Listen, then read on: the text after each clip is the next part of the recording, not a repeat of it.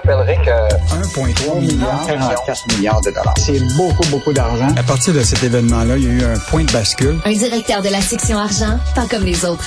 Yves Daou. Attention, avertissement, je vais faire un blog qui va faire pleurer les petits lapins. Je, je, vais faire une blague. Je vais faire une blague qui va faire pleurer les petits lapins. Alors, Yves, ça a l'air que les Chinois ont les baguettes en l'air. ouais, ouais, ouais. Oh, pas juste des baguettes en l'air. La réalité, c'est que, écoute, je sais pas, depuis jeudi dernier, là, Richard, là, les policiers ont durement réprimé là, des manifestations de travailleurs à la plus grande usine d'iPhone au monde, là, en Chine, là, qui est à Zhengzhou, là, qui est dans une province où, que, écoute, je veux juste te dire, présentement, il y a 200 000 travailleurs, tu comprends-tu, qui travaillent pour cet employeur-là qui s'appelle Foxconn. Et donc là, ce qui est intéressant, puis tu sais là qu'actuellement, ça se il y a encore des manifestations en Chine là, énormes. ils pensent même que c'est, ça serait peut-être la révolte suivante Tiananmen qui se passe en Chine actuellement à cause de la politique de Covid 0 partout en Chine. Là.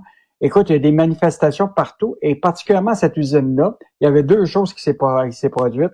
C'est qu'ils voulaient mettre des employés qui avaient la COVID dans le même dortoir, ce qui est pas très, très bon pour la contagion. Ben non. deuxième affaire, puis l'autre affaire, c'est qu'il avait promis de signer un contrat à 560, avec une prime de 560 dollars canadiens. Puis là, finalement, ça s'est avéré que c'était 70 dollars canadiens. Là, j'ai converti un petit peu. Écoute, la révolte.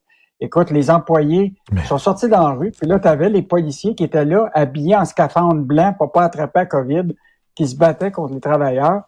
Écoute, ce matin, là, je veux juste te dire, euh, le, la, la, compagnie chinoise, qui est Foxconn, dont le nom officiel là-bas, c'est On High Precision Industry.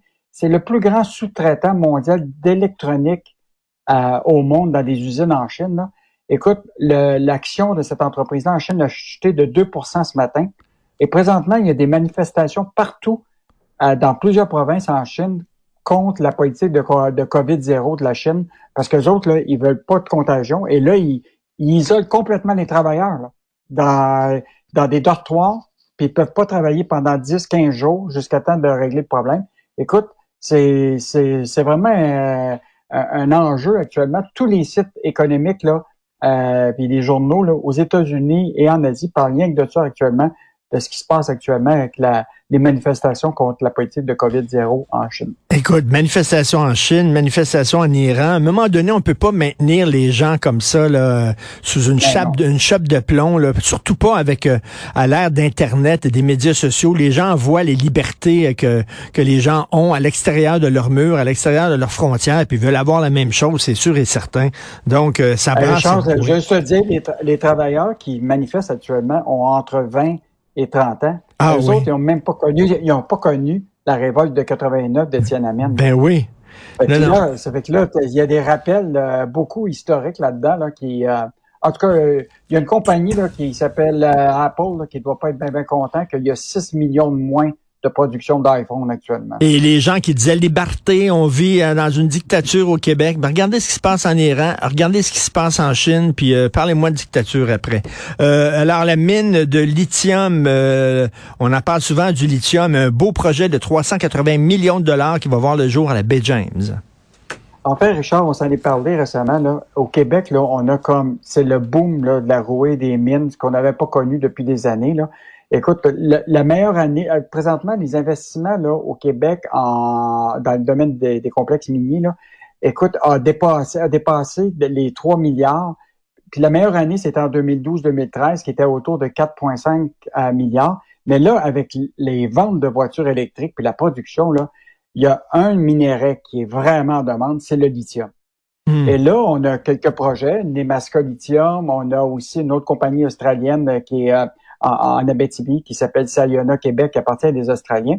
Et là, Valérie Lesage, par un peu hasard, s'est retrouvée au Congrès des mines à Québec. Et là, elle a rencontré une compagnie qui, écoute, c'est sorti du champ gauche. On n'avait jamais entendu parler de cette compagnie, une Australienne qui s'appelle Alchem, qui s'apprête, sais-tu quoi, à un projet de 380 millions dans la baie Jane pour un gisement de 40 millions de tonnes qui est situé à proximité de, de, de, de la route. Là. Euh, et donc, euh, il envisage euh, dès la construction en 2024. Et je veux juste te rappeler, la demande est tellement grande, Charles, pour les voitures électriques, là, parce que toute l'industrie automobile se tourne vers ça. Écoute, à une époque, là, le prix de la tonne du lithium était 400 dollars. Aujourd'hui, là, est à 5000 dollars la tonne. Hmm. Fait que, imagine-toi ce que ça veut dire pour ces entreprises-là qui sont dans la production, l'exploitation de tout ça. Évidemment, on est loin de la coupe au lait parce qu'une fois que tu as sorti le minerai, il faut que tu le transformes, il faut que tu le convertisses dans une matière qui va te permettre aux, aux usines de, de, de, de production d'automobiles d'utiliser ça pour les batteries. Or, la construction d'une usine comme ça, là, on n'en a pas encore au Québec. Et Hmm. donc, présentement, notre lithium s'en va euh, en Amérique du Nord, en Asie, un peu partout, mais pas euh, ici. Et donc, eux autres, là, cette compagnie-là envisage la production d'une usine euh, comme ils font en Australie. Et donc, ils font une deuxième euh, transformation. Fait que, quand même, euh, on est peut-être assis là, sur une richesse qu'on qu'on Ben connaît oui. pas. Et juste te dire, et juste te dire, là, tu savais-tu ça que le- l'Arabie saoudite du lithium, c'est tu sais où? C'est au? Chili Ah oui. au Chili. 50% de la production mondiale du lithium est faite au Chili. Hmm. Et le gouvernement chilien, qui est un gouvernement de gauche, a décidé de faire une société d'État du lithium pour Eh garder la production, pour garder les redevances, Bon, ben, Euh, J'espère que ça va parlé, nous, j'espère que ça va nous inspirer un peu euh, au lieu de donner nos ressources naturelles euh, pour des pinottes à l'étranger. Et en terminant, mauvaise nouvelle, parce qu'en 2023, l'État va encore prendre plus d'argent sur notre chèque de paye. Ouais, on, a- on en a parlé, Richard, là, tout ça, c'est faut que tu t'attends toujours qu'en 2023, quand tu regardes ton chèque de paye, là, pendant les six prochains mois, jusqu'au mois de juin, là, tu travailles beaucoup pour l'État. Et donc, là, ce que Michel Girard nous a appris, c'est que là, tu vas avoir une augmentation de ton ta cotisation au régime des rentes du Québec à partir euh, ça, c'est partagé entre l'employeur et les employés, mais c'est quand même une augmentation de 12,8% Tu vas avoir une augmentation aussi de l'assurance emploi, ce que je comprends pas vraiment dans un contexte de pénurie de, de main-d'œuvre. Pourquoi tu aurais une augmentation, tu comprends-tu, de l'assurance emploi de 7,94? Euh, la seule, la seule chose qui, qui- est quand même intéressante, c'est que tu n'as pas une augmentation du taux pour payer pour l'assurance parentale. Mais tout ça, globalement, va faire en sorte que ta, paye nette à partir de début de l'année là, va être amputée déjà de plus d'argent que, de, que l'année passée par rapport à tes cotisations euh, sociales. Donc, euh, ce que je te suggère, mets-toi un petit peu d'argent de côté déjà pour... euh, Mais là, mais, là, mais là, quoi, on travaille six mois par année pour le gouvernement, c'est ça, là? Fait, normalement, là, tu commences à être pas mal, à- à- tu travailles pas mal pour toi à partir du 1er juin de chaque année.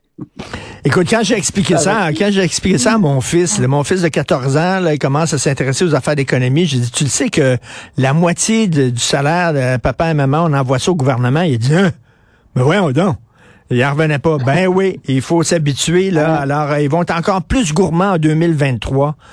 Hallucinant. Et pendant ce temps-là, la question, est-ce qu'on en a pour notre argent? Regardez le système d'éducation, regardez le système de santé, jugez-en jugez-en par vous-même. Est-ce que vous en avez pour votre argent? Je pense qu'il y a bien des gens qui vont répondre non. Merci Yves Daou. On se reparle demain. Bonne journée.